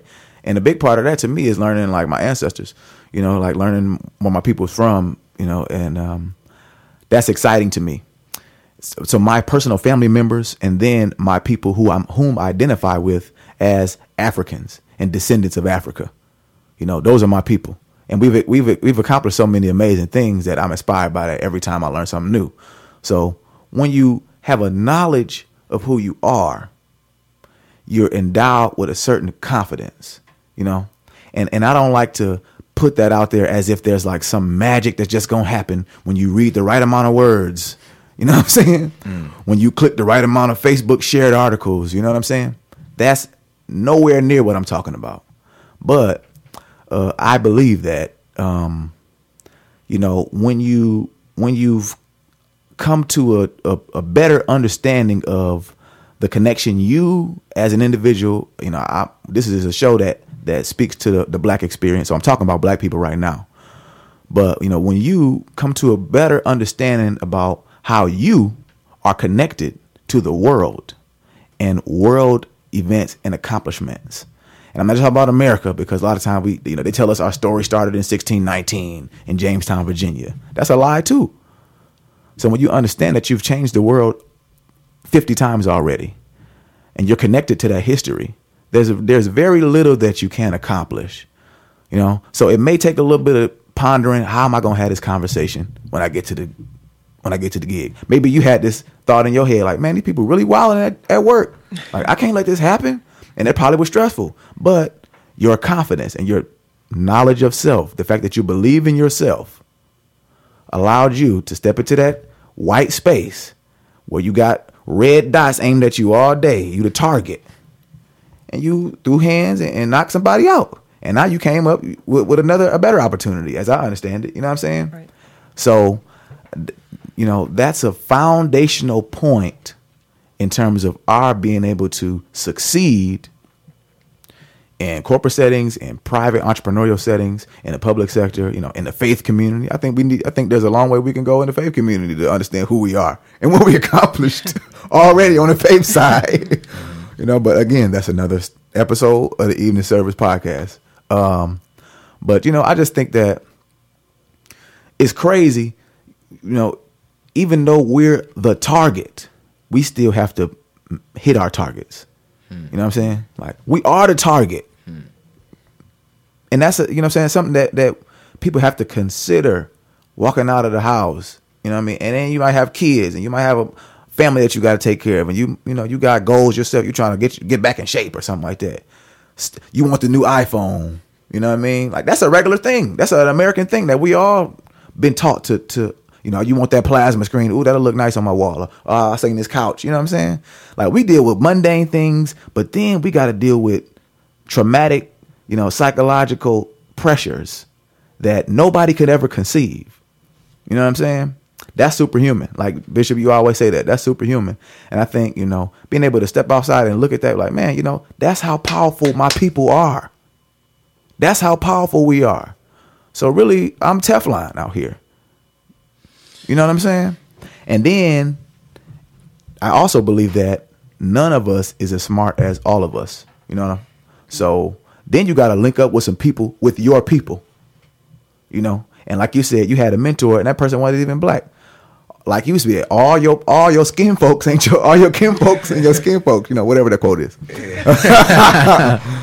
So you got to find who your people are and link up with your people so you can build something that will make a difference, you know? And that doesn't have to be the United Negro Improvement Association like Garvey was trying to start. It could be um, a bike club that you want to, you know, you want some people to get together and ride bikes because you feel like that's fun to do. It's a healthy activity. You know what I'm saying? Next thing you know, y'all might can be chipping in $5 a piece on your bike club and buying books for a kid to go to college. You know, next thing you know, y'all might could be um, uh, organizing a, a, a race and, and donating the proceeds to that uh, that uh, tutor program to help kids pass math and science. You know what I'm saying? That's the power that we have when we come together. That's not necessarily um, UNIA level, but it's still world changing because your world, your immediate world is impacted because you engaged at an institution level to affect change. You know, we just got to believe in that. We got to believe in the power that we have, and we got to love it. That process, that journey, we got to love it from top to bottom because it's still a dogfight. You know, it's still bullets flying at your head. You know what I'm saying? I mean, metaphorical bullets. And hopefully, you're not dodging real bullets. That's crazy too. Right. But you know, that's just my my thoughts on it. Who am I? I'm just a sheep. You know what I'm saying? Anybody? Let's add to that, please. What do y'all thought? they point at each other like you go, you go. Well, I just, I'll just say uh, I agree with everything that you just said, and I think one of the pieces that sticks out to me the most is the identity piece. I think you framed it as like self, mm. and I think to build on that, because everything that you just talked about is takes an an, an investment of time, money, and or energy, mm. and that's what I think is I think missing oftentimes is in the how is the, the Right. element of sacrifice. Woo! You know, like everybody wants something for nothing. You know, like everybody want everything that you just talked about without having to The journey.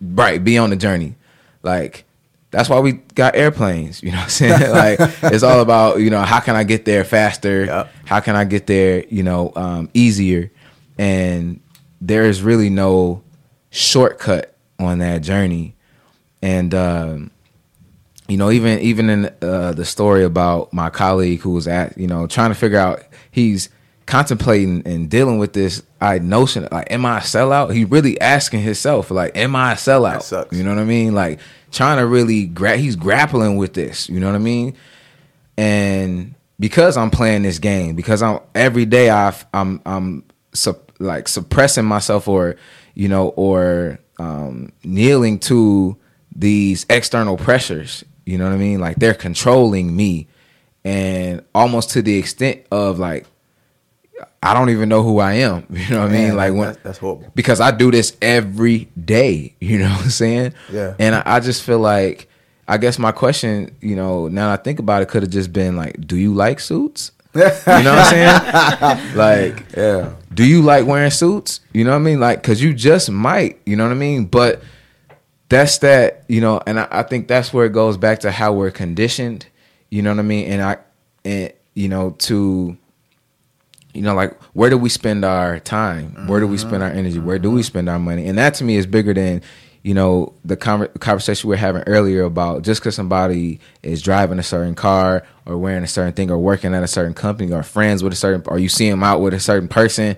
Oh, he over there talking to Yeah, them. Or he like, yeah, you know, yeah, like he selling out. He over there. He at the mayor meeting. He over there at that meeting. You know, he would, you know, he teaming up with them people. Like, man. you know, more important, you know, to me than than any of that. You know what I mean? Is you know, like, are you really doing the things that you know? Who controls what you do, Mm-hmm. and and what where are you spending your, your time, your money, and your energy? And that I think that you know somebody can say that they value family. But if you never spend any time with your family, you never You lying. you don't make any investments in your family, like You do lying. you? You know what I mean? So if you say like, man, I'm I'm a real one, I'm advocating, I'm you know, I'm you know, I'm down. You know what I'm saying? I got the black platinum card, but when you know, my, my mom always told me like a faith that hasn't been tested can't be trusted. So how do you find out if something is real? You test it. Wow. that's, with anything. You know what I mean? Wow, man.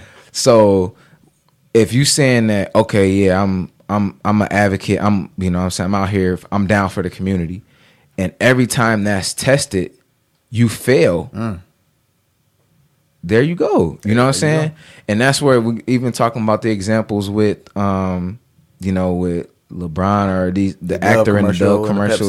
You know what I'm you know what I mean? Like you know, those are are pure examples and and I think that that's where the sacrifice has to come in though because somebody yeah they gon' they gonna sprinkle or they gonna wiggle some money in your face and everything else is thrown out the window Right. But we've been conditioned like that Yeah. you know what i mean your aspiration to so to me it's not bad like would i do i want a hundred thousand dollars a year yeah i love to make a hundred thousand dollars a year Right. you in the right situation Right. you know what i mean but at the same time like that can't be like it can't be like um by any means necessary. Like you know, I like, do I'm anything do for I do anything. Yeah. Yeah, that's that's you know what have I to mean? know your limits.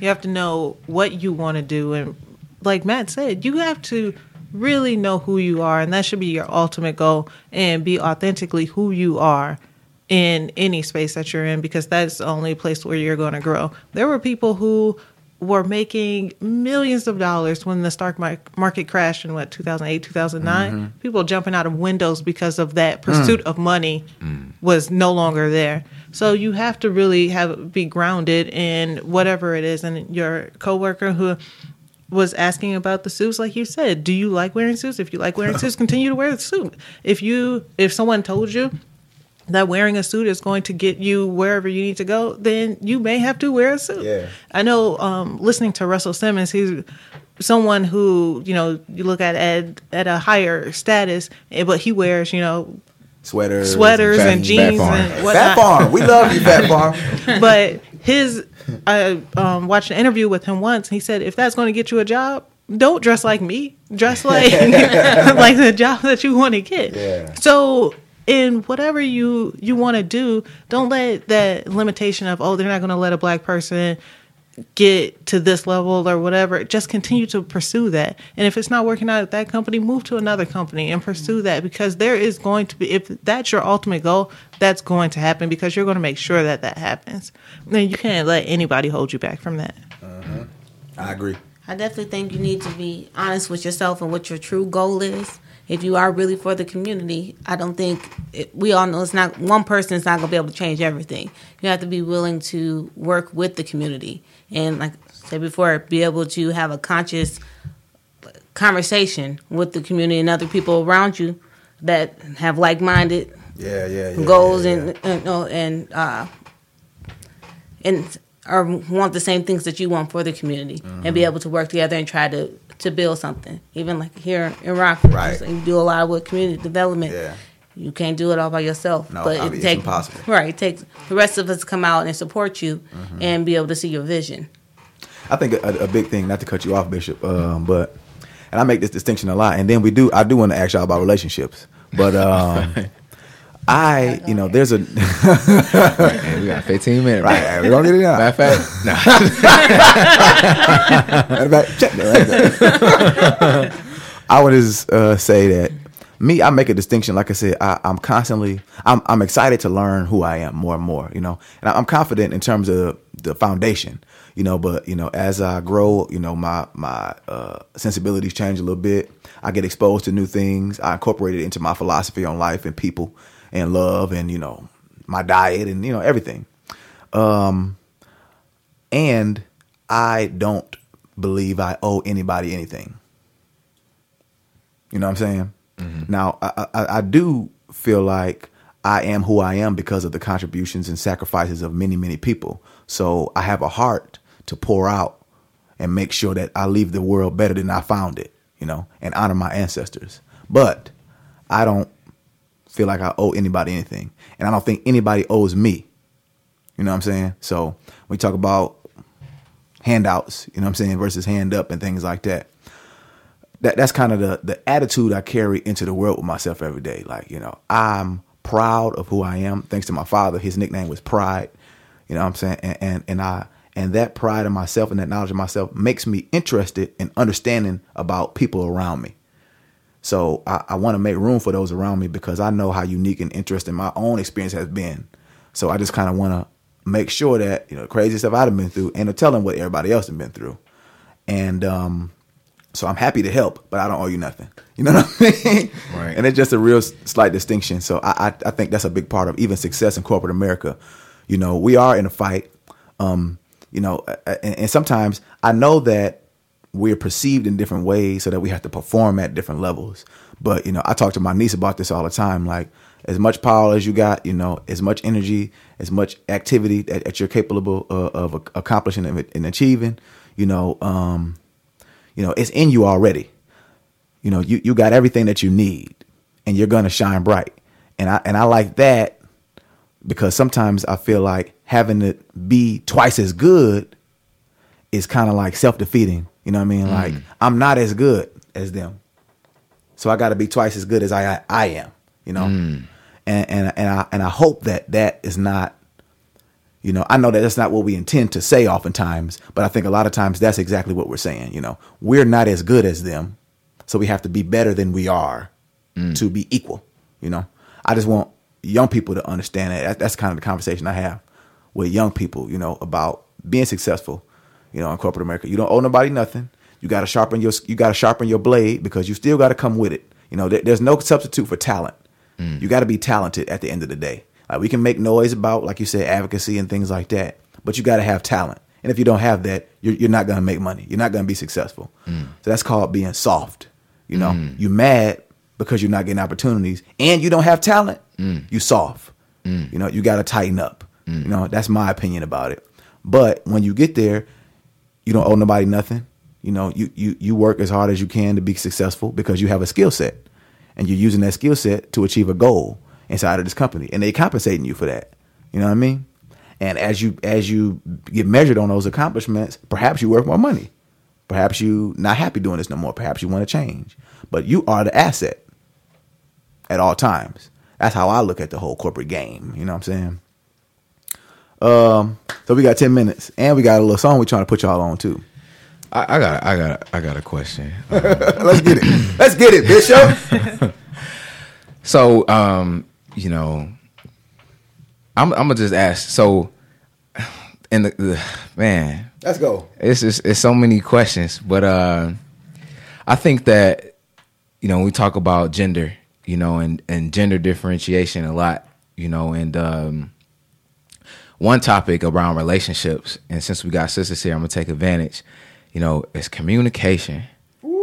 You know, we talk about like I've heard people say communication. You know, run a nation. Right. The most important thing in a relationship is is communication. Um, but at the same time, I hear a lot of people say that you know men and women communicate differently. You know, and if that's the most important thing in a relationship, and also a large, uh, to me, from my experience and the conversations I have, like that's a, a big point of contention in relationships too. So, since we got two beautiful, strong sisters right here, you know, um, what's y'all take on communication in a relationship, and what advice would you have? What advice do y'all have for the brothers out here? You know. Um, or or the sisters out, people in Right, there you go. relationships. There you go. Come on. People in relationships on, on uh, how to build effective lines of communication in your relationship. Oh, I think communication is key. You, but it's more than just the talking. It's the listening and the actions behind it. You can't just just have a. Let's say we have a weekly couples talk or whatever, but then if nothing comes out of that, that's it's pointless. Wow. So you have to continue, and it's work. Every relationship, if it's a working relationship, a romantic relationship, a relationship with your parents, whomever it is, you have to work at that. And if you really want it to prosper, then you just have to to keep it going. You can't let it let it fall by the wayside by any means. I think honest, open communication is one thing to communicate, but if what you're saying and your actions don't line up, that's an that's another problem. So, like I said, if you're gonna, it's one thing to to be able to speak and be able to talk back and forth, but you need to have open, honest communication. I got a question about that because I feel like sometimes it seems like people can't always handle the truth. So, you know, like, how can you be honest with somebody and still be, you know, uh, I'll say empathetic or, you know, some like you don't want to hurt nobody's feelings, Right, You know right, what I'm saying? right, right, right, right. So how do you like communicate? Like, yo, like, you know what I'm saying? Like, I feel like you need to tighten up here Mm-hmm. without, and that's where I think a lot of the contention comes from. It's like the approach and the way that you, you know, how how do you say things? You know, how do you be open and honest without hurting somebody's Right, feelings? Right. be honest with yourself first. Because before you, on the one hand, like we said before, another topic, you can't you can't introduce a problem without a solution. You can't you mm. can't say, "Oh, I need you to tighten up on this," but in response, I know I need to do this as well. Mm. Good point though. Like I know me myself, I'm I'm not perfect Right. at at all, but a lot of time I react. Right. I, I might not do anything first, but I will. I I react. Mm-hmm. Hey, So- pop off. no, I'm saying I, I will react. So a lot of so well, a lot of times my reaction or how I handle things is based off how you came to me first with it. Right.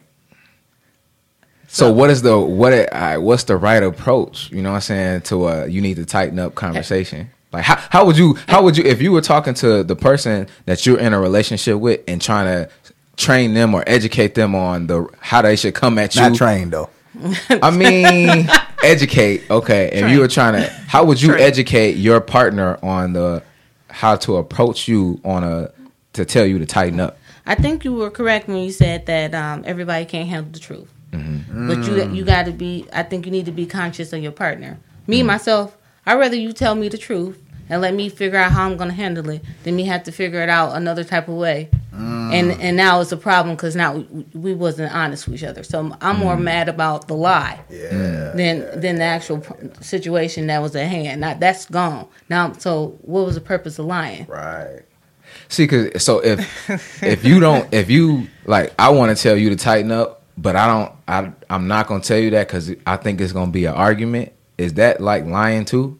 Like if there's no space in your relationship for y'all to be open and honest with each other, are y'all living a lie? Like is the mm. whole relationship just a lie? Like The whole relationship is not a lie, but Okay. it's two things. One, you tell the truth to people you don't care about because you mm. don't care about their reaction. You lie to people that you care about. dang, And then number two, That was a player quoted of the night. Give it to him. and then number two, men, women bend, men break. Mm. So you have to be, you have to have to recognize that. Me being a woman talking to a man, I can't just come out with the you need to do this, this, and this, and because this is how I feel. Be like, because yeah, women are very doing nothing. emotional, mm. right? men men break. They're like, okay, whatever, and then completely shut off. But mm. you have to be, you have to know the person that you. Y'all not Hey, every- you teaching a class right now. Hey, everything you said, I ain't doing none of that. you have to you have to know the person that you're talking to. You know you have to know what their communication styles style is, and you have to work at the, or you have to to focus on that. And whatever you're saying, you have to. If this person is very if they react strongly to things, you may have to say it with kid gloves. You may have to tell a little lie when you're saying something, and then later down the road, put it in it the put it in the right way. Because when you're when you're baking or you're cooking something, you got to put the ingredients in the right order, or it's, it's not going to turn out the right way. So you just have to know the person that you're talking to. And you gotta lie. You're sometimes. Dang, no, no, you don't. You don't lie just for the sake of deception. You lie to or You omit. Not, yes, you omit. That's correct. I appreciate the realness. All right. It's 100 emojis all, all around. um, I, w- I got one more question on the corporate side. Um, are you dating brothers with less education or making less money than you? Uh, um, Hey, that pause me no. that pause no, me. Get you out um, of school. currently, I'm not dating anyone.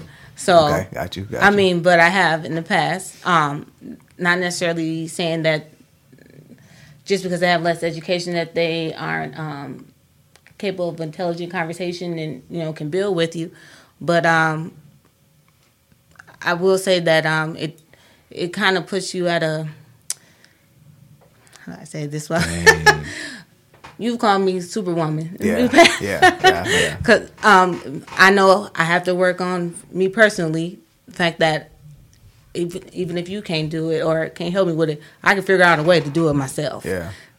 So basically, let, making the man feel needed Mm. without throwing you know throwing a little bone out. You know, Ooh, But- got to do it. Right. Right. You got to keep But- the thousand with me. Okay, but okay. at the same time, though, I'm one of those people. Just because you jumping off the bridge, I'm not about to jump off the bridge with you. I'm gonna tell you, you. it's a bridge, bro. It's a bridge. I'm not, I It's not a can't. trampoline. Like if you going, I will. I can be submissive and let you lead, but like I said, I gotta let you know that something. It's gonna be a problem. Well, I'm gonna say this real quick. My grandfather had a third grade education. He was one of the smartest men that I know. So it doesn't matter with the education level. Like she said, it's a the having an intelligent conversation with someone because there are people out here who make tons of money who don't they don't have the educational levels that other people do. Wow. So it's it's really the person and really with their mindset. So he got to make 70 at least? 80? I'm not saying that there's a number. There's Okay. a particular number that he has to make. There's a number range, perhaps. I think- no, I'm just playing. As I feel like at me approaching thirty, you need to be at least able to take care of yourself. I, I feel I'm not in the position to be raising nobody. And their credit score got to be. Hey, look, even even this, uh, this podcast, third Sunday. Hey, thank you, uh, Sister Queen Imani. Thank you, uh, Sister Francisca French. Uh, my name is Matt Simpson, the man of culture. Raju, R A J U. And um, we're gonna put you on to DVSN Point of View. Shout out to all the R and B heads. R and B ain't dead. We'll see you next month.